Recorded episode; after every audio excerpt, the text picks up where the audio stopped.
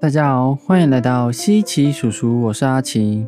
小泽征尔是一位世界知名的交响乐指挥家，在他的生涯中有一个著名的故事：一九五九年的贝桑松世界指挥大赛中，音乐专家云集，他拿到了乐谱之后，被通知最后一个上场。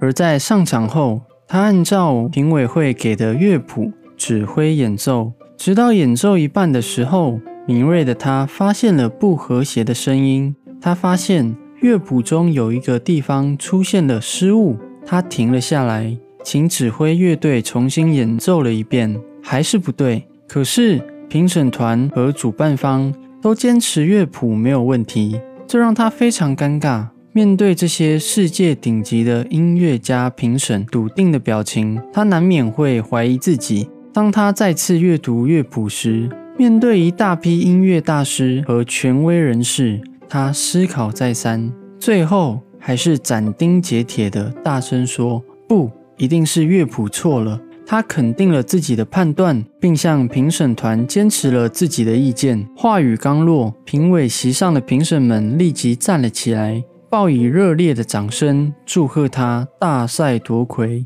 原来。这是评审团故意设下的小圈套，以此来检验指挥家在发现乐谱错误并遭到权威人士否定的情况下，能否坚持自己的正确主张。在这场比赛中，只有他坚持了自己的判断，其他人最终都因随声附和权威们的意见而被淘汰。小泽征尔充满自信的表现，令他摘取到了世界指挥家大赛的冠军。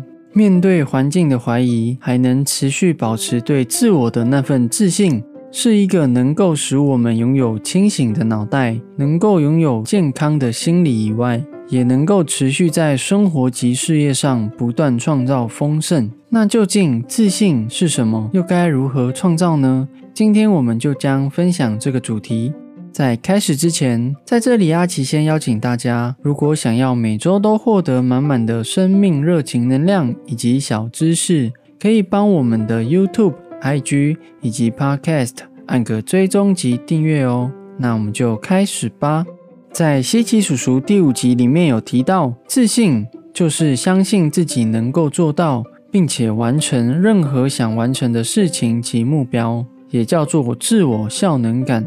在这样的状态，我们会勇于克服任何所制定的目标，过程中遇到任何挑战及困难，可以说是屡败屡战。目标完成前，都依然永不放弃。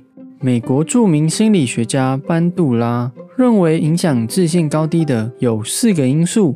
第一个，亲身经历的成败经验。指的就是自己的亲身行为所获得的关于自身能力的直接经验，过程经历的成败经验对自我效能感影响很大。简单来说，成功经验越多，就会越有自信。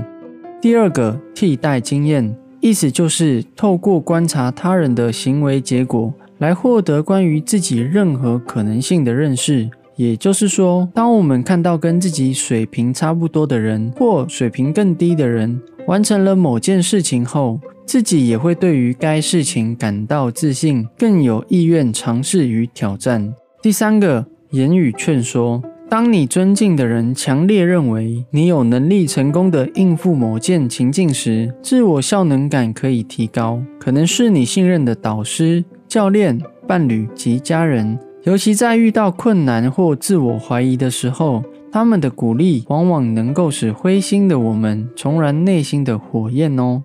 第四个，情绪与生理影响，一个人的情绪状态及生理状态也会影响一个人的自我效能感与对自我的判断。像面临人生大事，可能是大考或面试的时候，结果刚好遇到了生理期或感冒。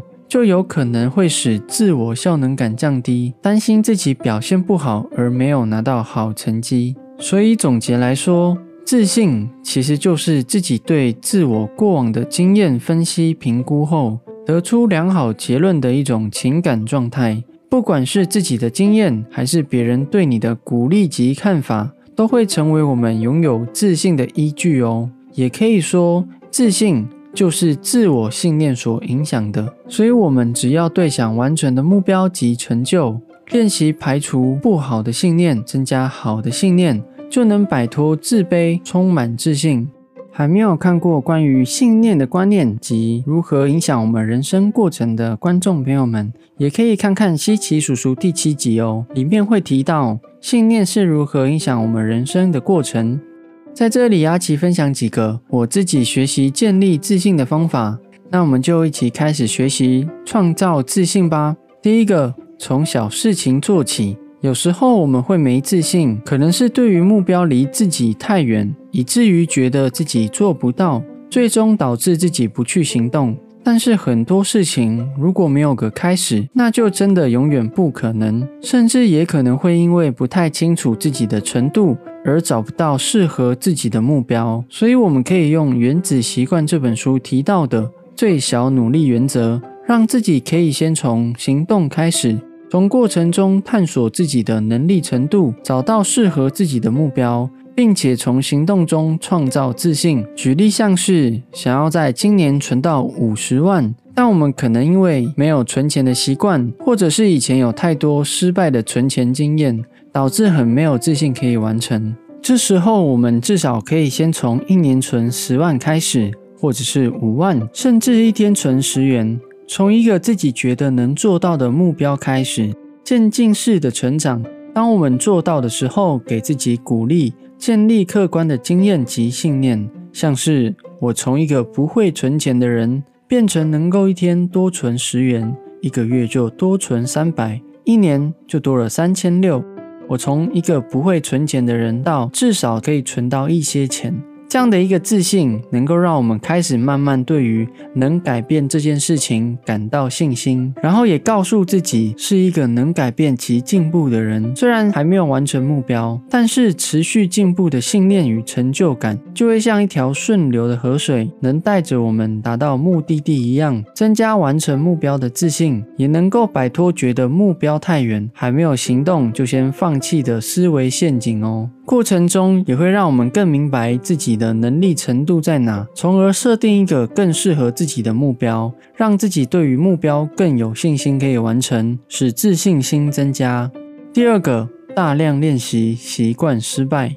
没自信的其中一个原因就是害怕失败所面临的挫折感与自我否定感。在面对新领域或新目标的时候，我们固然都是个初心者。碍于错误的期待，使我们对自己期待过高，往往会难以接受做不到某些事情的事实。大量的练习有一个好处，就是可以加快面对失败的次数，让我们在最短的时间内收集多次失败的经验。过程也让自己习惯面对结果的不如意，让自己对于失败不再害怕，接受自己也是一个需要重新学习的人，能够让自己加强心理的耐挫性。不容易着在失败的情绪当中，也更勇于面对挫折，使我们更能专注在行动与成长，持续往目标迈进。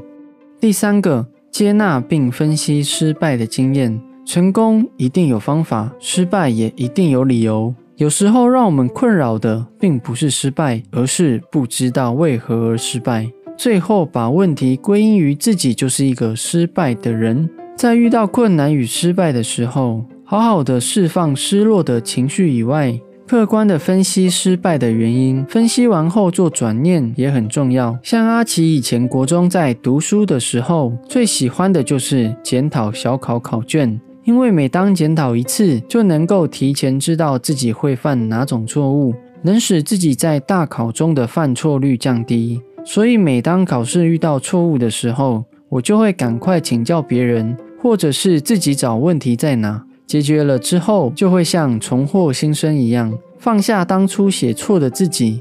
但是后续如果没有检讨，或者是依然找不到问题在哪的时候，反而会对大考没自信，更害怕任何的考试，落入失败者的心态。一样的经验放在现在长大后的生活也是，不管在人际上、事业上遇到挫折与不如意的事情的时候。这时候可以问问身旁的人对于这件事情的看法，而且记得哦，最好是找客观没有偏见的人，或者是你可以从写日记的方式开始，把状况写下来，再用读小说或漫画的方式，可以使我们客观的明白事件究竟是怎么发生的。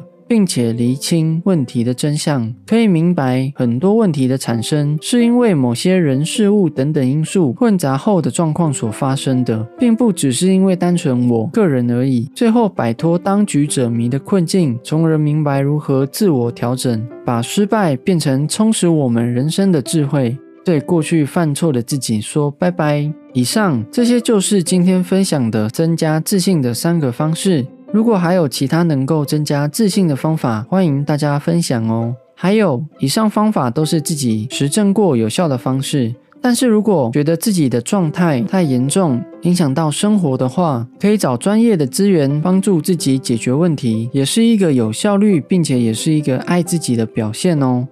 最后，我认为自信是一种接纳自己的不完美的一种智慧，而没自信。是无法接纳有所缺的自己的一种呈现而已。我们生来就是从零开始，所以很多事情都是要不断的学习及历练。甚至也有人说过，人生就是遇过很多风风雨雨后，在学习如何归零心态的过程。所以人生的精彩就是不断的体验人生的过程，感受人生的喜怒哀乐。而在这个不断活在当下、感受当下的过程。就会发现失败并不存在，它只不过是人们所创造出来的一个框架而已。不管人生的过程呈现如何，那都是属于我们的专属剧情，也是我们饱经风霜或破茧成蝶后淬炼出来的智慧宝藏。当一个人明白经历所带来的宝贵，坦然接受人生一切的自己，那不正是最内敛也是最闪耀的自信？大家说是不是呢？